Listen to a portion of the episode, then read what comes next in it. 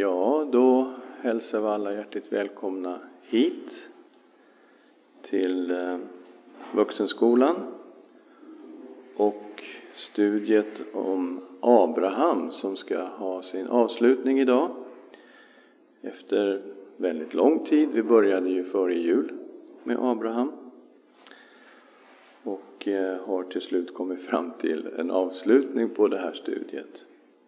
Ska vi be tillsammans?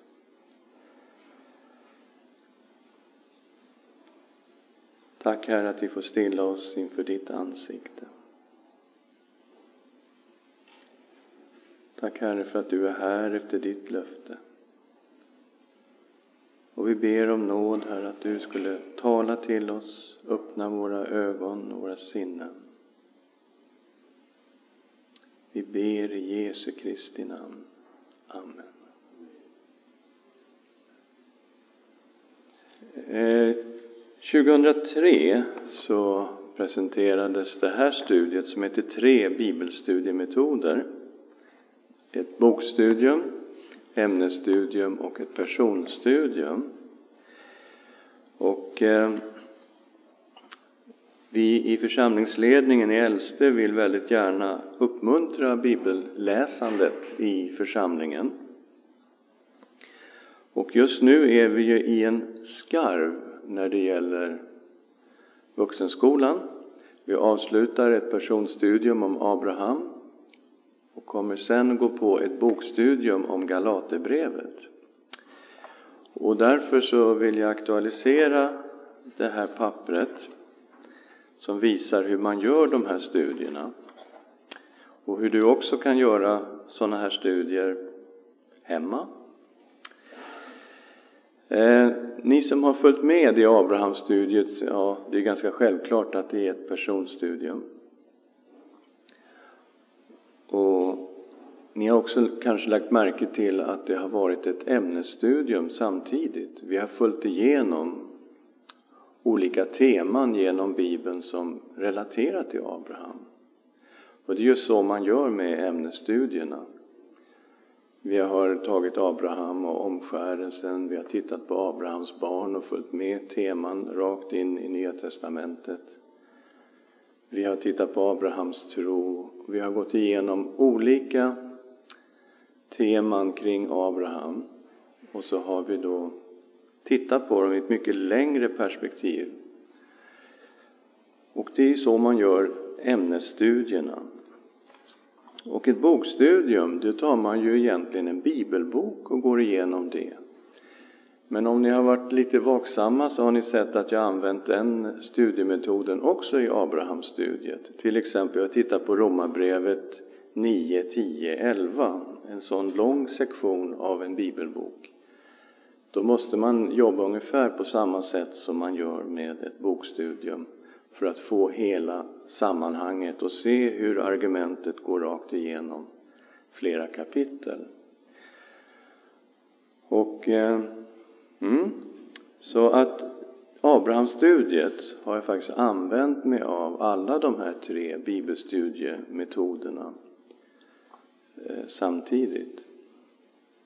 Och när vi nu går in i Galaterbrevet nästa gång, då går vi rakt på ett bokstudium och jag skulle vilja uppmuntra dig att läsa Galaterbrevet och gör det gärna flera gånger och titta lite i det här pappret hur man gör ett bokstudium.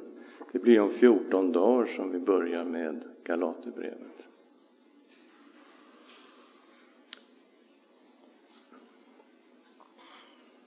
Och det här det är sammanställningen av hela Abrahamstudiet. Och idag är vi på sista bladet som är sammanfattningen av studiet.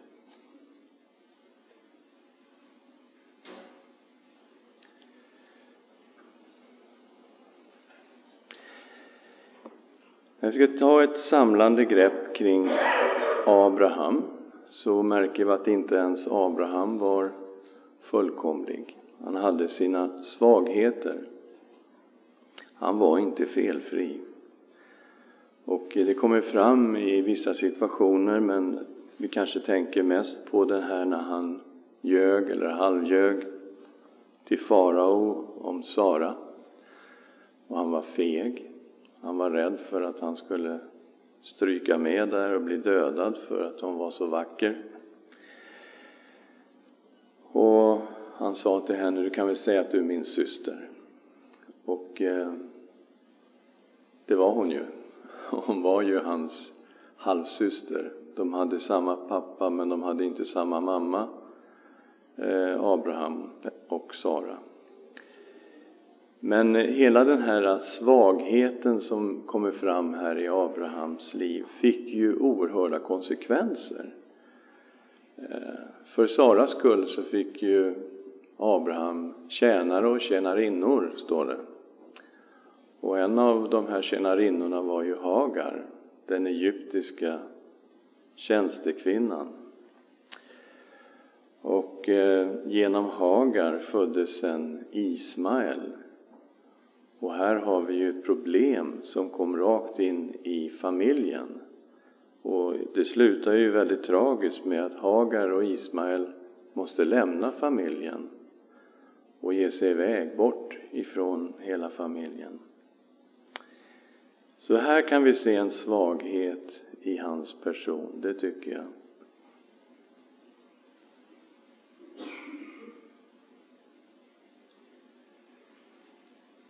Det finns ju väldigt mycket gott att säga om Abraham. Han blev ett exempel på trons lydnad. Och just när man tittar på det här med tro hos Abraham så är det det som står fram att lydnad och tro går hand i hand när det gäller Abraham. Ibland är det till och med nästan synonymt, tron och lydnaden. Han eh, fick ju en kallelse. Och det här är ju nyckelverserna i hela Abrahamstudiet, tolfte kapitlet i Första Mosebok, vers 1 till 3. Vi läser vers 1 till 4. Herren sa till Abraham, gå ut ur ditt land och från din släkt och till din fars hus och bege dig till det land som jag ska visa dig.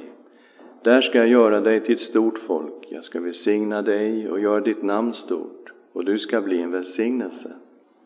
Jag ska välsigna dem som välsignar dig och förbanna den som förbannar dig. I dig ska alla släkter på jorden bli välsignade. Abraham begav sig iväg som Herren hade sagt till honom och Lot gick med honom. Abraham var 75 år gammal när han lämnade Haran. Han fick den här kallelsen av Gud och han går iväg. Han vet inte vart han kommer. Han går på helt okänd mark och han tvingas att vandra i tro på att Gud som har gett kallelsen och löftet, han kommer att vara med. I Hebreerbrevet kapitel 11, vers 8 står det så här. I tron lydde Abraham när han blev kallad att dra ut till det land som han skulle få i arv. Och han begav sig iväg utan att veta vart han skulle komma. Så han gick verkligen på okänd mark, men han gick på Guds kallelse och Guds löfte. Den här lydnaden och den här tron den prövades ju till det yttersta när han blev kallad att offra Isak i Första Mosebok 22. Vers 2. Då sa han, tag din son Isak, din enda son som du älskar, och gå till Moria land och offra honom där som brännoffer på ett berg som jag ska visa dig. Alltså en oerhörd, ja, oerhört svår kallelse som han fick ifrån Gud. Han är lydig i det här, men han går också i tro. I tro på att Gud på något sätt ska lösa det här. Det handlar ju om Isak, det handlar om löftets son. Det handlar om den som löftena skulle gå vidare genom. Gud hade ju sagt att du ska få barn som stjärnorna på himlen Och de här löftena, de kommer att gå genom Isak, hade Gud sagt. Och ändå, han hade bara Isak kvar. Och så säger Gud, ta din enda son, den som du älskar, och gå till den här platsen, Moriaberg, och offra honom där som ett brännoffer. En, en lydnad som går emot ja, allt förnuft kan man säga. Men ändå finns tron där. Att Gud kommer att lösa det här på något sätt, på ett sätt som man inte kunde förstå. Men han säger till exempel till eh, tjänarna att eh, stanna här med åsnan. Jag och pojken går dit bort för att tillbe. Sedan kommer vi tillbaka till er. Jag vet inte hur han tänker, men han säger Gud kommer på något sätt ta hand om det här. Och i brevbrevet går in på att han till och med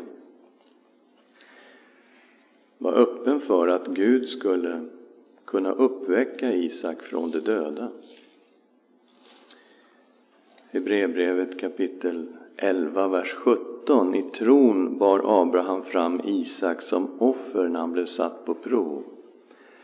Ja, sin enda son bar han fram som offer fastän han hade fått löftena. Och till honom hade Gud sagt, genom Isak ska du få dina efterkommande. Abraham räknade med att Gud hade makt att till och med uppväcka från de döda. Därifrån fick han honom också tillbaka, bildligt talat. Han är ett exempel på tro. Han trodde på Guds löfte. Det löfte som Gud gav honom och som vi sen ser att hela Bibeln strömmar utifrån det här löftet i Första Mosebok 12, 1-3. Han eh, fick ju ett löfte om folk och om ett land. Och i, i kapitel 15, vers 5 och 6 finns de här berömda orden. Sedan förde han honom ut och sa, se upp mot himlen och räkna stjärnorna om du kan räkna dem. Och han sa till honom, så ska din avkomma bli. Och Abraham trodde på Herren och han räknade honom det till rättfärdighet. Abrahams tro var inte heller bara en sån här tro som han trodde någon gång och så glömde han bort Herren sen efter ja, några veckor eller en månad, utan hans tro var en väldigt uthållig tro. Romarbrevet 4, 18-22. Där allt hopp var ute trodde och hoppades han att han skulle bli fader till många folk, som det var sagt, så talrika ska dina efterkommande bli. Han sviktade inte i tron då han tänkte på att hans egen kropp saknade livskraft. Han var omkring hundra år och Saras moderliv var dött. Han tvivlade inte i otro på Guds löfte utan blev istället starkare i tron och gav Gud äran. Han var övertygad om att vad Gud hade lovat, det var han också mäktig att hålla. Därför räknades det honom till rättfärdighet. Det fanns en uthållighet i Abraham och i Abrahams tro på Gud och Guds löften. Hebreerbrevet 6, vers 13 15.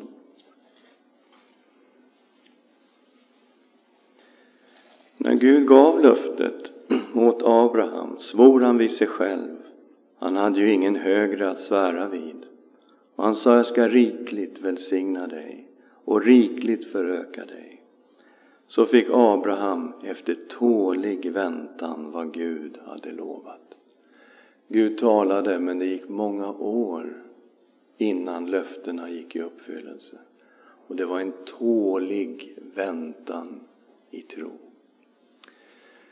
Och det är ju så att om Gud har lovat någonting så kommer han att göra det. Men vi kan sättas på prov. Verklig prov. Och det kan ta tid. Men vi är uppväxta i den här eh, instant coffee-kulturen. Man ska liksom ha lite varmvatten och så rör man i lite pulver och så är kaffet klart. Eh, men Gud verkar inte alltid så. Det kan ta tid. Och Abraham är ett exempel på den här uthålliga tron. Han funderade nog en hel del, Abraham. Han eh, gick ju iväg till det här landet. Han visste inte var han skulle komma. Överallt där han gick fram så byggde han altaren åt Herren och stod för tillbedjan av den ende guden mitt i en avgudakultur. Han tillbad Herren och Herren uppenbarade sig för honom. Herren kom till honom, ibland till och med som en person som han kunde tala med. Och han måste ha funderat på Herren, var är han, var kommer han ifrån, var finns han och så vidare. Och han kallade sig själv för en gäst och främling på jorden. Och han tänkte, den här jorden, det är liksom inte det. Det är inte det här. Här är jag en gäst och främling. Jag är på väg till någonting annat, där den Gud finns som jag tillber. Den tanken fanns djupt hos Abraham. Hebreerbrevet 11, vers 9-10.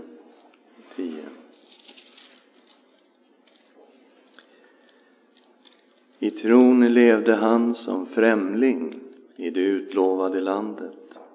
Han bodde i tält tillsammans med Isak och Jakob som var medarvingar till samma löfte. Ty han väntade på staden med de fasta grundvalarna, den som Gud har format och skapat. Och kontrasten här, det är ju liksom hans tält. Ingen varaktig plats på jorden. Han, han byggde inte fast sig i den här jorden.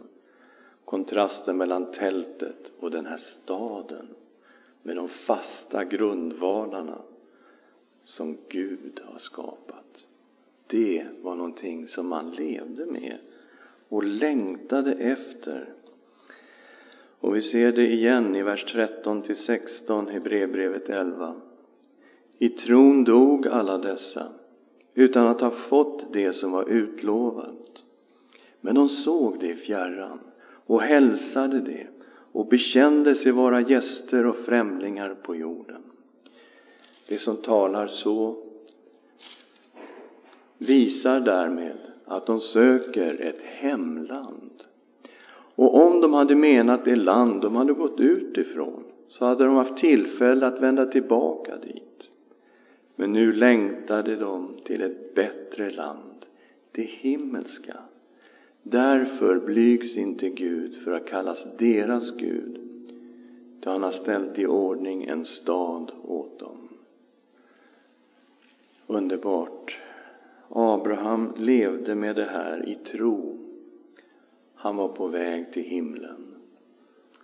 Han förstod det och han såg det. Vad som är ännu mer överraskande var att han såg någonting av Kristus.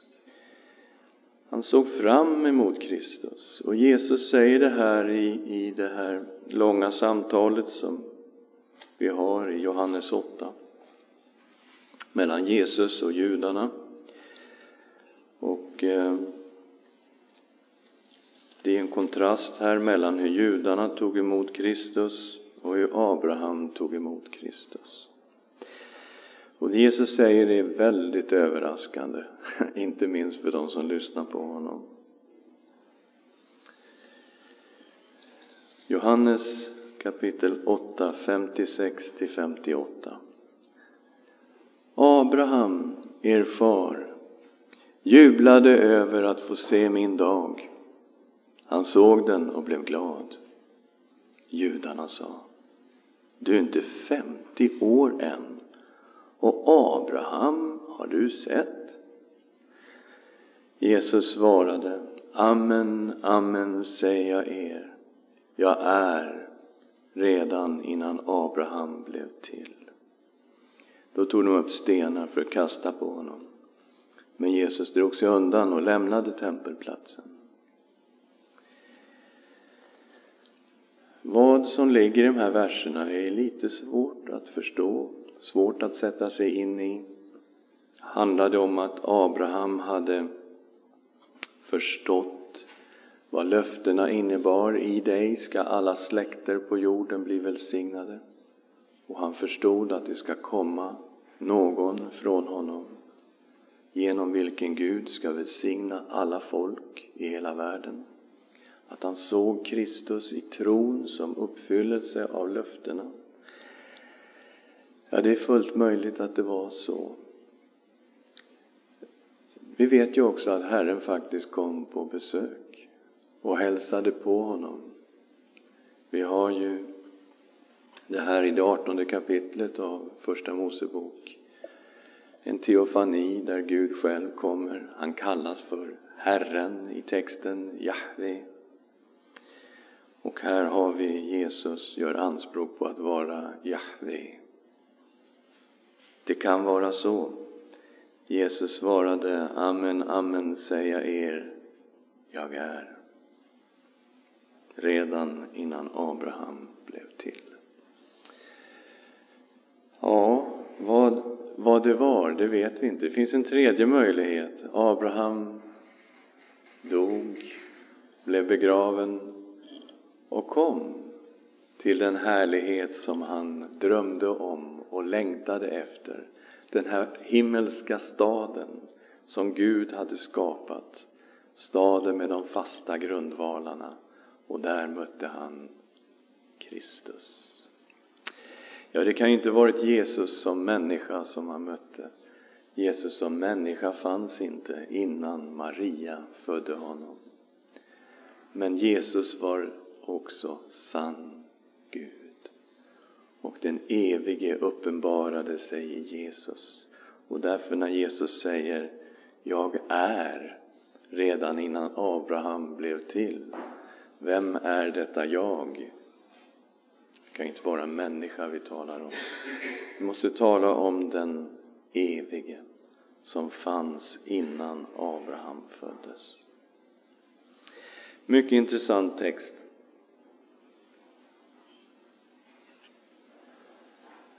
Abraham levde ett liv som påverkade Ja, de påverkade direkt de som bodde där i, i landet, hans samtida. Men eh, påverkade oss som sitter här ett par tusen år senare. Eller fyra tusen år senare, förlåt. Mitt liv är påverkat. Jag vågar säga ditt liv är påverkat. Alla folk på något sätt påverkade. I dig ska alla släkter på jorden bli välsignade. Han blev ju trons fader och vi tittar igen, Romarbrevet kapitel 4, vers 16 till 18.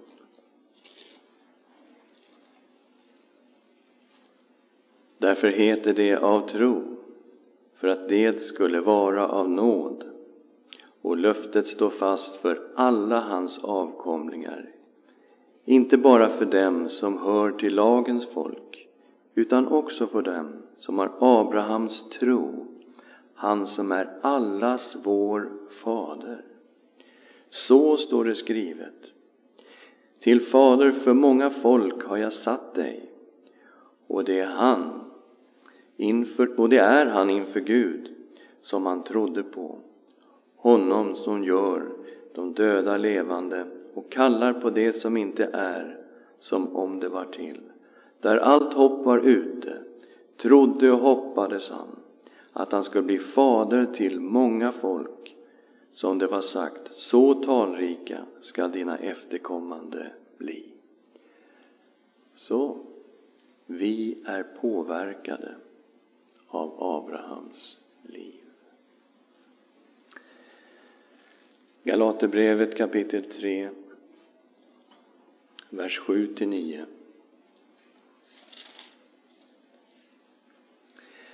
Därför ska ni veta att det som håller sig till tron, det är Abrahams barn. Och då skriften förutsåg att Gud skulle förklara hedningarna rättfärdiga av tro förkunnade den i förväg detta glada budskap för Abraham. I dig ska alla folk bli välsignade. Alltså blev de som tror välsignade tillsammans med Abraham som trodde. Ja, vi är påverkade av Abrahams liv. Vi som har Abrahams tro. Abrahams tro på samma löfte. I löftena som Gud gav till Abraham fanns ju löftena om Kristus, Messias. Och vi tittar bakåt på det uppfyllda löftet. Abraham fick titta framåt på det som en dag skulle komma. Men vi tittar i tro på samma löfte, på samme Kristus. Samma tro. Och den här versen som vi har läst flera gånger under studiet, Galaterbrevet 3 och 29. Om ni nu tillhör honom är ni Abrahams avkomlingar, arvingar enligt löftet.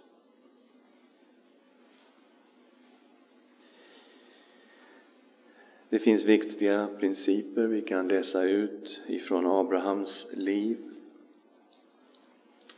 Han visade gästfrihet, tog emot tre män som kom. Visade sig efter ett tag att de här var inga vanliga personer som kom, men han bad dem stanna hos honom. Han ordnade en jättefin måltid, de bakade bröd, visade hela den här österländska gästfriheten. Det visade sig att två av dem var änglar och en var Herren själv. Och i brevbrevet 13, vers 1 och 2 står det Bröder, bli kvar i broderskärleken. Glöm inte att visa gästfrihet. Ty genom gästfrihet har somliga fått änglar till gäster utan att veta om det. Abraham fick sådana här besök. Lot fick också sådana här besök. Ja. Visa gästfrihet. Var generös. Kanske du får en ängel till gäst. Men även om du inte får det, var i alla fall generös och visa gästfrihet.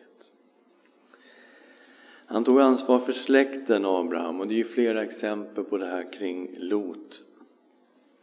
Hur han var väldigt kärleksfull och när det blev problem mellan dem hur skulle de lösa de här problemen? De hade ju stora jordar och deras herdar bråkade om vattenkällor och det började bli trångt, de skulle äta av samma gräs och, och så här. Va? Hur löser man släktkonflikten? Han var ju så ödmjuk den här Abraham. Han sa, hörru Lot, vi står ju här på en bra plats, högt upp, vi tittar ju lite överallt här nu. Om vi, vi, vi, ska inte vara osams du och jag, utan om du går åt norra då går jag åt söder. Och går du åt öster, då går jag åt väster. Men välj det, din plats, du får välja. Och Lot valde Jordanslätten, den var ju som en trädgård, grön och fin, och flyttade med sina tält in emot Sodom. Det var ju en riktig tavla, men det tänkte han ju inte. Här, här är det jättefint. Abraham, hela tiden den här personen. Han går in inför Herren i förbön för Sodom. Herren visade honom att det står illa till med Sodom. Jag kommer att döma staden. Och då går Abraham in i förbön och säger, men Herre, ska du förgöra den rättfärdige med den orättfärdige? Bort det. Skulle inte han som är hela jordens domare göra det som är rättfärdigt. Inte ska du göra det. Tänk om det finns 50 rättfärdiga i stan. Kommer du förgöra den då? Nej, säger Herren, jag förgör den inte. Och Abraham vet ju att Lot bor där inne, i den här stan som kommer att förgöras. Och han tänker på Lot. Och han ber. De kommer ner på tio, någonstans där börjar man ana, nu är det en gräns. Om det är tio rättfärdiga. Och Herren säger, nej jag kommer inte förgöra den om det finns tio rättfärdiga i staden. Men eh, så fanns det ju inte tio då. Och staden förgjordes i grunden. Men Herren räddade Lot. Änglarna, de tog honom vid handen. Han ville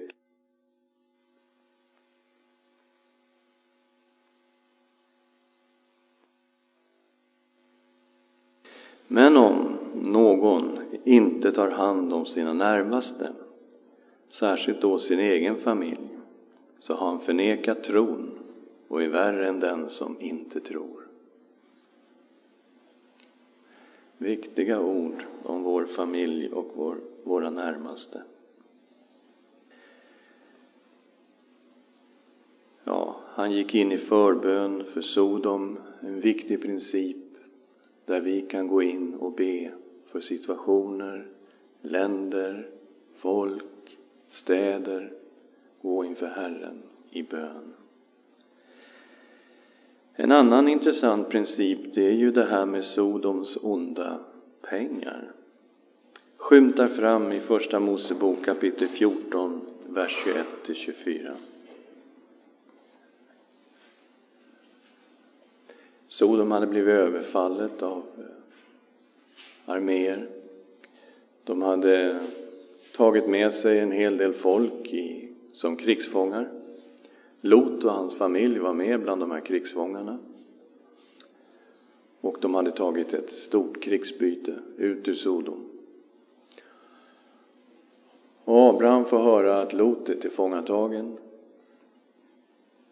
Han trummar ihop en liten armé från sitt eget folk på 318 man.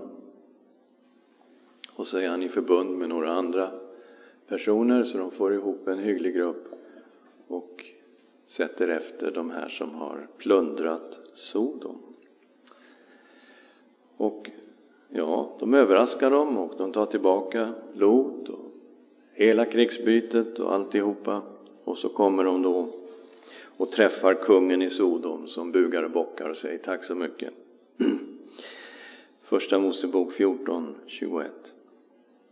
Kungen i Sodom sa till Abraham, ge mig folket. Krigsbytet kan du behålla för dig själv. Men Abraham sa till kungen i Sodom, jag lyfter min hand upp till Herren, till Gud den högste, skapare av himmel och jord. Jag vill inte, ens, jag vill inte ha ens en tråd eller en sandalrem, eller än mindre något annat som tillhör dig. Du ska inte kunna säga, jag har gjort Abraham rik. Jag vill inte ha någonting. Det räcker med vad mina män har ätit och mina följeslagares andel, Aner, Eskol och Mamre. Låt dem få sin del. Och här anar man någonting av Abrahams integritet. Han lyfte sin hand upp till Herren, Gud den högste, skaparen av himmel och jord. Det var Gud som hade välsignat Abraham. Han var mycket rik, men det var Gud som hade gjort honom rik. Och han ville inte ha en enda pinal ifrån kungen i Sodom. Jag är säker på att han hade väldigt lite till övers för kungen i Sodom. Och han sa, du ska inte kunna säga, jag har gjort Abraham rik, jag vill inte ha någonting. Och det här öppnar ju en intressant princip, som en diskussion som jag tror alltid har funnits bland Guds folk och finns än idag. Ska vi ta emot vilka pengar som helst? Oavsett var de kommer ifrån? Ja, det ställer vi inte upp på. Det finns ju gränser. Hur har de här pengarna blivit till? Eh, handlar det om att man har sålt knark på Sergels torg? Eller jag menar, hur, varifrån kommer de här pengarna? Det är ju en viktig fråga. Vad finns det för villkor för att ta emot de här pengarna? Bakbinder vi våra händer så att vi inte är fria att tjäna Gud? Om vi tar emot de här pengarna. En så här samtal förs ju och måste föras bland Guds folk hela tiden. Abraham öppnade diskussionen i Första Mosebok 14, 21-24. Abraham var ju också en förebild på Israel. Ehm, och det här är någonting, ett profetiskt drag som ligger i Abraham faktiskt. Efter att eh, Lot hade valt ut den här jättefina delen av landet och Jordanslätten och gått iväg så stod ju Abraham kvar inför Herren. Första Mosebok 13 är det eh, vi håller på med. Vers 14 till 18. Herren sa till Abraham sedan Lot hade skilt sig från honom. Lyft din blick och se dig omkring från den plats där du står. Mot norr och söder och öster och väster. Hela det land som du ser ska jag ge åt dig och dina efterkommande för evig tid. Och jag ska låta dem bli som stoftet på jorden. Om någon kan räkna stoftet på jorden så ska dina efterkommande kunna räknas. Bryt upp och dra genom landet i hela dess längd och bredd. Ty åt dig ska jag ge det. Abraham flyttade då med sina tält och kom till Mamres terebintlund vid Hebron. Där bosatte han sig och byggde ett altare åt Herren. Alltså löftet om landet kommer i den här situationen. Men han får också ett uppdrag. Bryt upp och gå i hela längden. Gå i hela bredden. Alltså, han har ju ingen chans att ta det här landet, men på något sätt så säger Gud till honom, inta landet.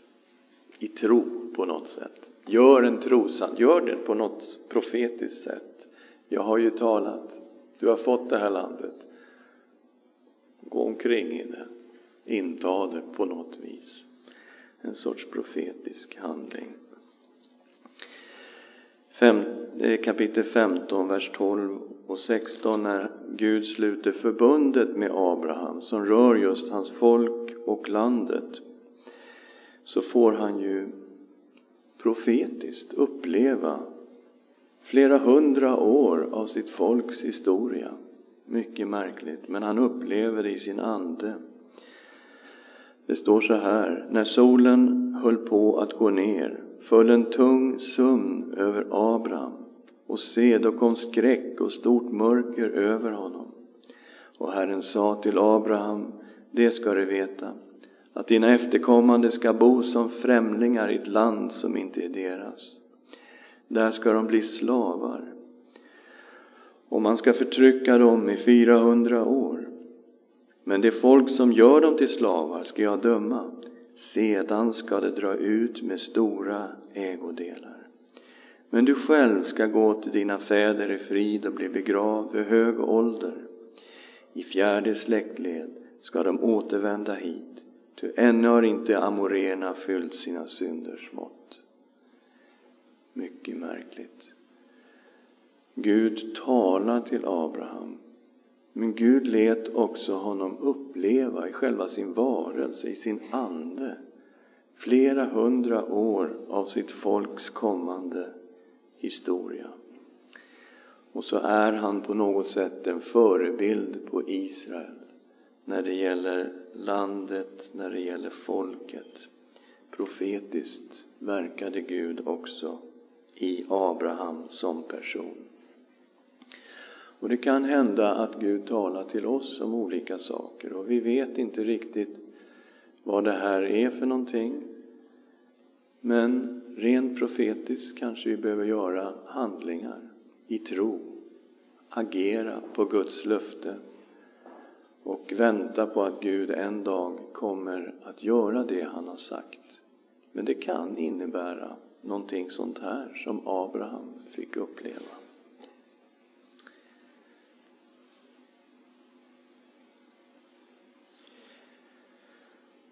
En liten sammanfattning. Guds frälsningsverk för mänskligheten som började med Abraham och fullbordades i Kristus vilar på Guds löften till Abraham. Abraham trodde på Guds löften. Abrahams tro var en lydig tro, även när den prövades till det yttersta. Vi har samma tro på samma löfte som har uppfyllts i Jesus Kristus. Ska vi be tillsammans? Herre, vi tackar dig att vi får stilla oss inför ditt ansikte. Tänka på vad du har gjort genom Abraham. De underbara löftena som du gav till Abraham. Och vi tänker på, Herre, hur du har hållit dessa löften och låtit alla löftena, så många de är, få sitt ja och amen i Jesus Kristus. Vi tackar dig och vi prisar dig för löftet att i Abraham ska alla folk på jorden bli välsignade. Tack att vi kan se det idag, hur ditt ord går ut över världen. Hur folkslag efter folkslag, som vi aldrig ens hört talas om, får höra evangelium och bli frälsta och bli Abrahams barn och dina barn. Vi prisar dig i Jesu namn. Amen.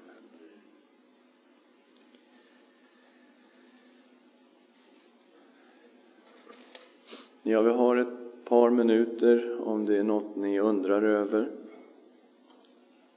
Plocka åt er kompendiet där nere, om ni inte har gjort det, Abraham-kompendiet. Och de tre bibelstudiemetoderna. Och läs Galaterbrevet. Från 14 dagar börjar vi med Galaterbrevet. Det kommer bli jättetufft. Vi ska försöka klara Galaterbrevet på sex gånger. Det är inte min, mitt sätt att undervisa, så att vi får se om ni bli arga på mig efteråt, men vi ska försöka. Har ni några frågor? Ja, Anders?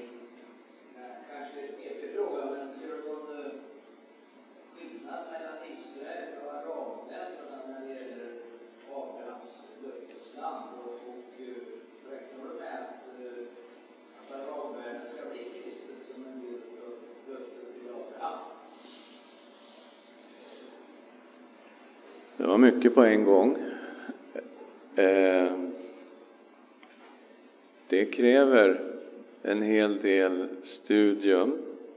Och eh, jag har varit inne på det lite grann om du tittar i Abrahams barn del 2 i det här kompendiet.